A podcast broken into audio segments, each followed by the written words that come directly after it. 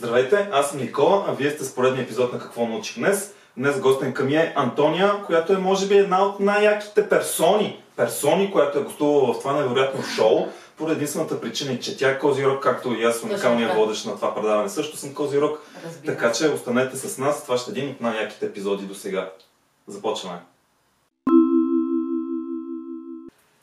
Така, нека започнем с нещо положително, тъй като не се и съмнявам, че ти си подготвил и по-неприятни неща за нататък.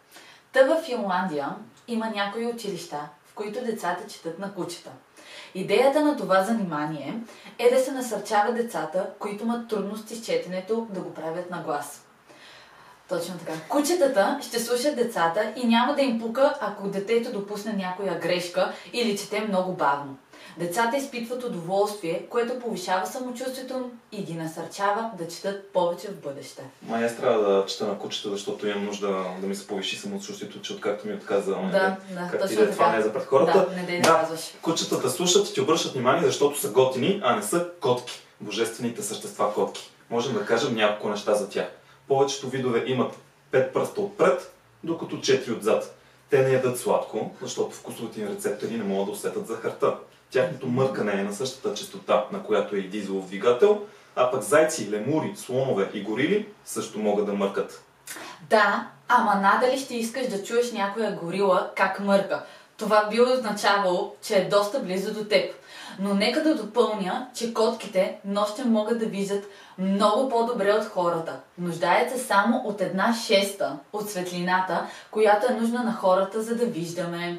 Абе да ти кажа, според мен има и някои ревниви хора, които също нямат а, нужда от светлина да следят. Но а, това е друга тема. Да, така а, е. Нека сега да не се отплесваме. Времето ти е ценно все пак. Разбира Нека се. завършим темата за котките, като споменем и за таурина. Това е аминокиселина, която на повечето от нас ни е позната от енергийните напитки. Но за животните е много по-важна, защото без таурин те ще са слепи. Повечето животни а, генерират сами таурин, но не и котките. И заради това е важно да приемат по друг начин. Това е, това е, причина, това е и причината, в която това е причината, поради която в котешката храна има таурин. Мгм, Доста умно. Нека сега малко да поговорим къде ще ме заведеш на екскурзия. Кой аз? Точно така. Да, значи има един Радисън Бу хотел в Берлин, в който се намира едно мъничко аквариумче. То е голямо, само около 16 метра височина, с диаметър 11 метра и е най-големия акрилен цилиндричен аквариум в света. Има около 1500 риби от 50 вида и дори разполага с собствен асансьор. Да. Как ти звучи? Да, ще заведа 100%, още утре отиваме. Направо ще хвърля на акули. Е, хубава работа. Въпреки, че това няма да е много лесно, защото постепенно е. популацията на акулите нам, нам, намаля. 100 милиона Ага. се убиват всяка година, поради търговията им с перки.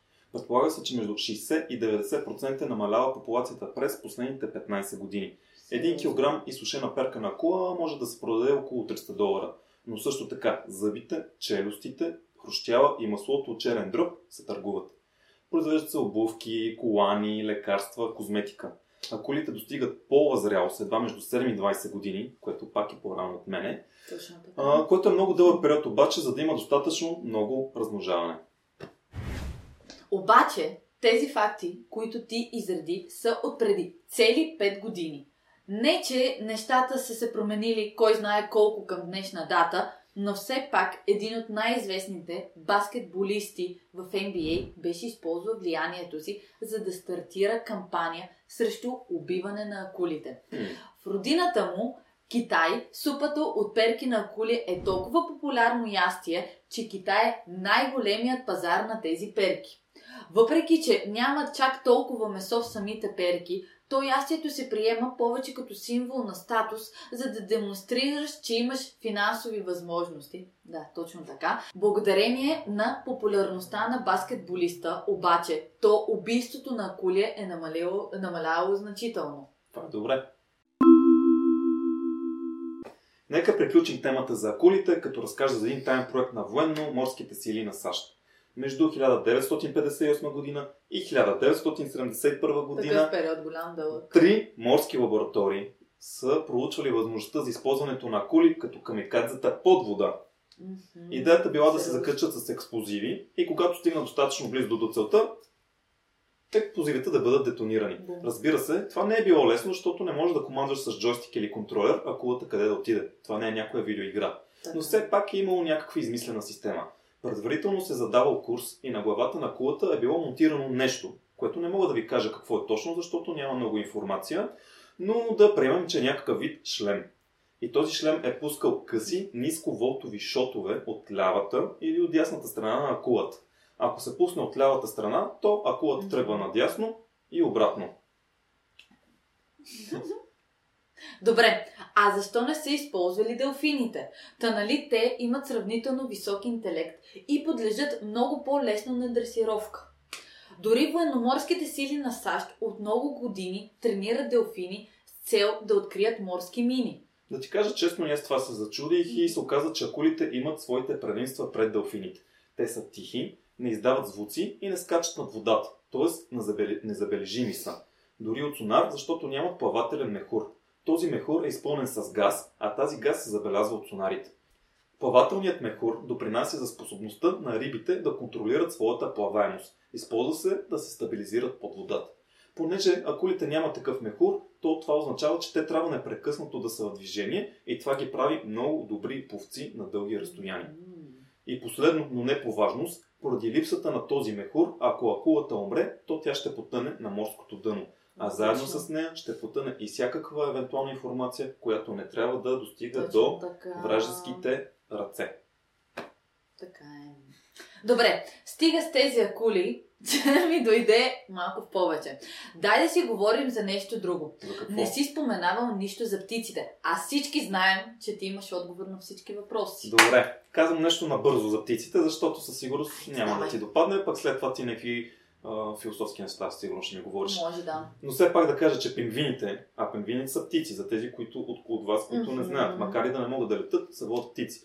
Та, пингвините практикуват, практикуват, как да кажа по-нежно, няма как не по-нежно, проституция. Е. Става дума, че един тип пингвини, които обикновено са моногамни, но понякога разменят любовни ласки срещу камъни. Защото камъните са им най-ценният ресурс. Чрез тях си правят гнезда. Целта им е да се набавят колкото се може повече малки камъчета. Мога да ти предоставя още повече детайли, но надали ще искаш, а и BBC имат филм, в който да, се да, да, това е демонстрира това. напълно достатъчно. Нека завършим този епизод с малко по-сериозна тема, а, която е научна и все пак аз съм един от най-важните ти гости до сега и трябва да се представя на ниво. Абсолютно съм съгласен с вас, госпожица Георгиева. Извинете, че ви прекъсвам. Спирам. Няма проблем. Започвате вие, аз Започвам. мога да от кадър.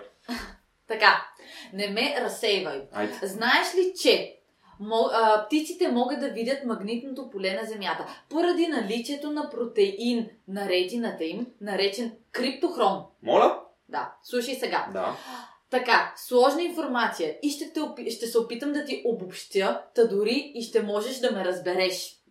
Земното магнитно поле е изключително важно за живота на човечеството, тъй като магнитосферата предпазва планетата от вредни космически лъчи. Да, бе. Точно така. Освен това, дава възможност за навигация чрез използване на компас. От тези, които използваме кой- в ориентирането. Да.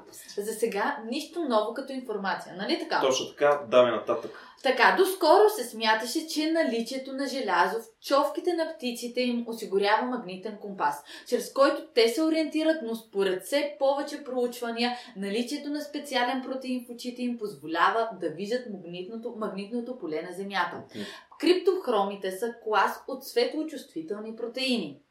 Те се намират в растенията и в животните. Смята се, че играят роля на циркаден часовник, чрез който се регулира растежа на растенията. Проучвания от университети в Швеция и в университетите в Германия изследват два различни типа птици, но стига до един и същи извод. Мгм. Способността да се вижда магнитното поле на Земята се нарича магнитоприемане и разчита на наличието на специфични сини вълни от светлината.